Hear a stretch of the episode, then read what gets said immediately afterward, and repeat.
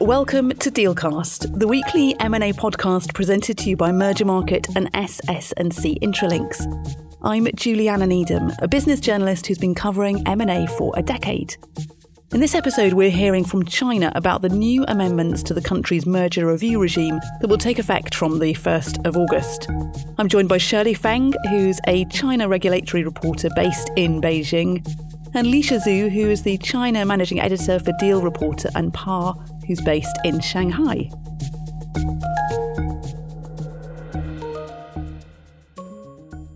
Hi, Shirley. Hi, Leizha. Thanks very much for joining me today. Hi, Juliana. Hi, thanks for having us. So can we begin with you outlining the changes to merger review in China that will be introduced as a result of the anti-monopoly law amendments, please? Yeah, sure. So as we know, this is the first amendment to the anti-monopoly law since it took effect in 2008. And on the 24th of June, China's top legislator approved its new anti-monopoly law. It is the Chapter 4, which focused on the merger control part. So there are several major changes. First one is like clock stopping system. And there are also characterization and classification system, which delegate simple cases review to 5 local market regulators under SAMR. There is also a increased liabilities, like increased penalties on the violation behaviors. In this new law, there are also a clarify on the deals that fall out of the threshold, which was not included in the former AML. And Leizha, coming to you, after the amendments, what will be the new thresholds and what impact will those new thresholds have on deals? Yeah, SAMR has proposed revising China's merger threshold, which is under public consultation now until July 27th. The new threshold has been revised upward from initially global combined revenue 10 billion and combined China revenue from 2 billion and single parties China revenue of 400 million to 12 billion, 4 billion, and 800 million, respectively. And meanwhile, SAMR will also cover the killer acquisition, and it requires a party whose China turnover of previous year exceeding 100 billion, which will acquire a target with market value or assessment value more than 100 million to notify to SAMR. And just for a bit of context, are you able to put in those figures into dollars? Yeah, 10 billion CNY equivalent to USD 149 million and 12 billion CNY equivalent to USD 177 million. Great, thank you. And so what kind of impact will these new thresholds have on deals being notified? We will see fewer deals will be notified to China. The threshold has been up double almost. And but for the killer acquisitions, more killer acquisitions will be covered. For example, like Qualcomm to buy Viennian, this deal still does not have to notify to China under the new threshold because the target doesn't have 1/3 of revenue coming from China. So cover the killer acquisition, SAMR requires the target to have at least 1/3 of the revenue coming from China. Great, thank you. And bringing you back in, Shirley, can you both explain what the categorization and classification mechanism is and how it will work? So categorization and classification, as in the name, there are two parts of it. The first is characterization. It means like SAMR's review will be some key industry focused. And in the final version of the AML, we didn't see a specific name of industries, but we know there are industries that are significant to national development and people's livelihood. We probably have some clues from the previous draft, which mentioned internet industry, finance, and also business are related to people's livelihood and education. So these are examples of key areas which deals happens and SAMR may have a close look at. And also in terms of the classified merger review system, it means SAMR will delegate some of the simplified deals review to 5 local market regulators, like the AMRs in Beijing, Shanghai, Guangdong, Shanxi, and Chongqing. So these 5 regulators will be helping SAMR to review some simple deals, but they will also be supervised by SAMR. And this regulation will start take effect from the 1st of August. Yes, but the deals in some key sectors just mentioned as Shirley, for example, like in finance, media, and maybe digital economy, these deals that will still be notified to SAMR level.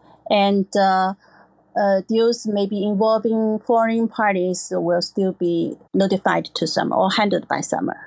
Thank you. And can you tell me what the stop the clock system is, how it works, and what are the scenarios under which that will be used? The stop the clock system is a very similar time suspension system to the EU's regulation. So it means like in the review of the deals, SAMR has the right to suspend the timeline for this deal. For example, if we look at Article 23, 24, and 25, there are 3 scenarios in which SAMR could initiate the time suspension.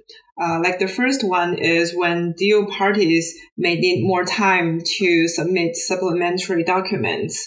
And the second scenario is when there are significant new situations or facts emerged on the market or the deal parties themselves.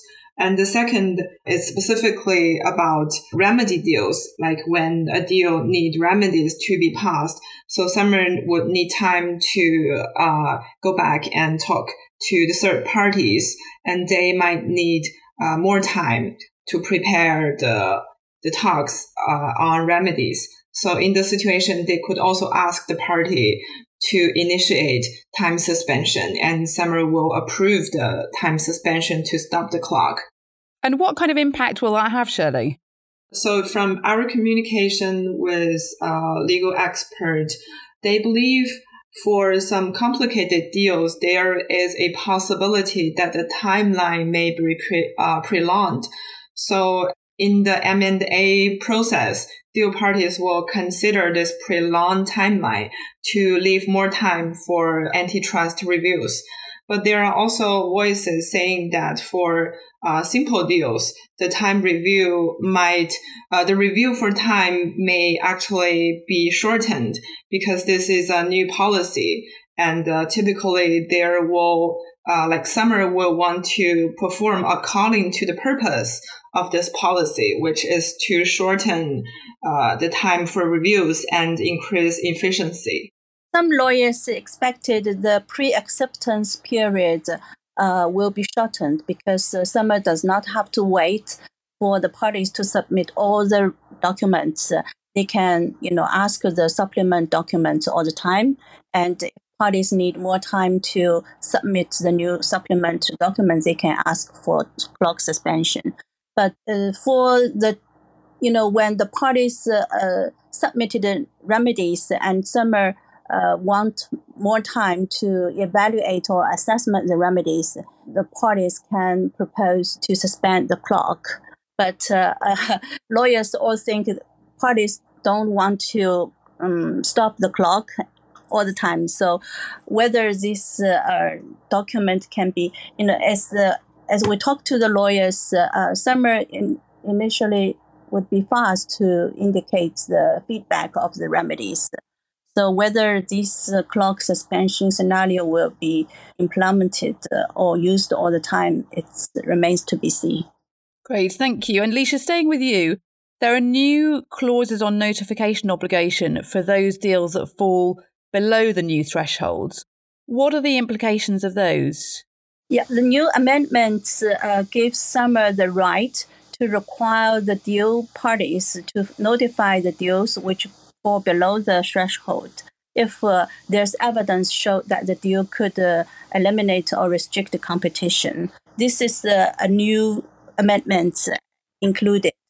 So as we see in Europe, there's a Grail Illumina deal, which recently the GC support EC to require the party to notify after the parties complete the deal because they below the notification.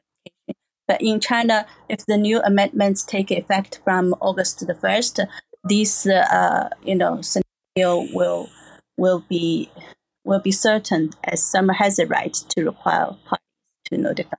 And will that be for strategically important industries, particularly those where there's an oligopoly? If the parties have completed the combination, SAMR can review the deal and impose remedies. Or if parties haven't complete the deal, SAMR can ask the party to stop and notify, and until SAMR have a conclusion on the deal. Okay, but are there any kind of specific industries that you think will be? No, any deal. If there's evidence found by, if there's evidence show that the deal will have competition restriction or elimination effect, the SAMR can ask. And SAMR mainly gets evidence from whistleblowers or tip-offs from the market. So this increase risks for companies to complete the deal, because even you complete the deal, and if you don't have the obligation to notify your deal because your deal falls out of the threshold, you still have the risks if the industry parties complained to SAMR. Shirley, what are the penalties for gun jumping and violation behaviours? So in the new law, there is actually a remarkable increase in the liabilities for gun jumping and violations. So if the deals doesn't have effects to eliminate or restrict competition, the fine would be 5 million yuan. And we know the previous fine is 500,000. So there is 10 times increase for the deals, for gun jumping deals doesn't have effect to eliminate or restrict competition. But for those deals that do have effect that eliminate and restrict the competition, the penalties will be 10% of the company's last year's turnover. And that is also a remarkable increase. Great. Shirley and Leizha, thank you very much. That was Shirley Feng, China regulatory reporter in Beijing, and Leizha Zhu, China managing editor for Deal Reporter and PAR, based in Shanghai. Thanks for listening to this week's episode of DealCast, presented by Merger Market and SS&C Intralinks. Please rate, review and follow the podcast. You can find us on Apple Podcasts, Spotify, or look out for your Merger Market news alert. For more information, have a look at our show notes. Join us next week for another episode.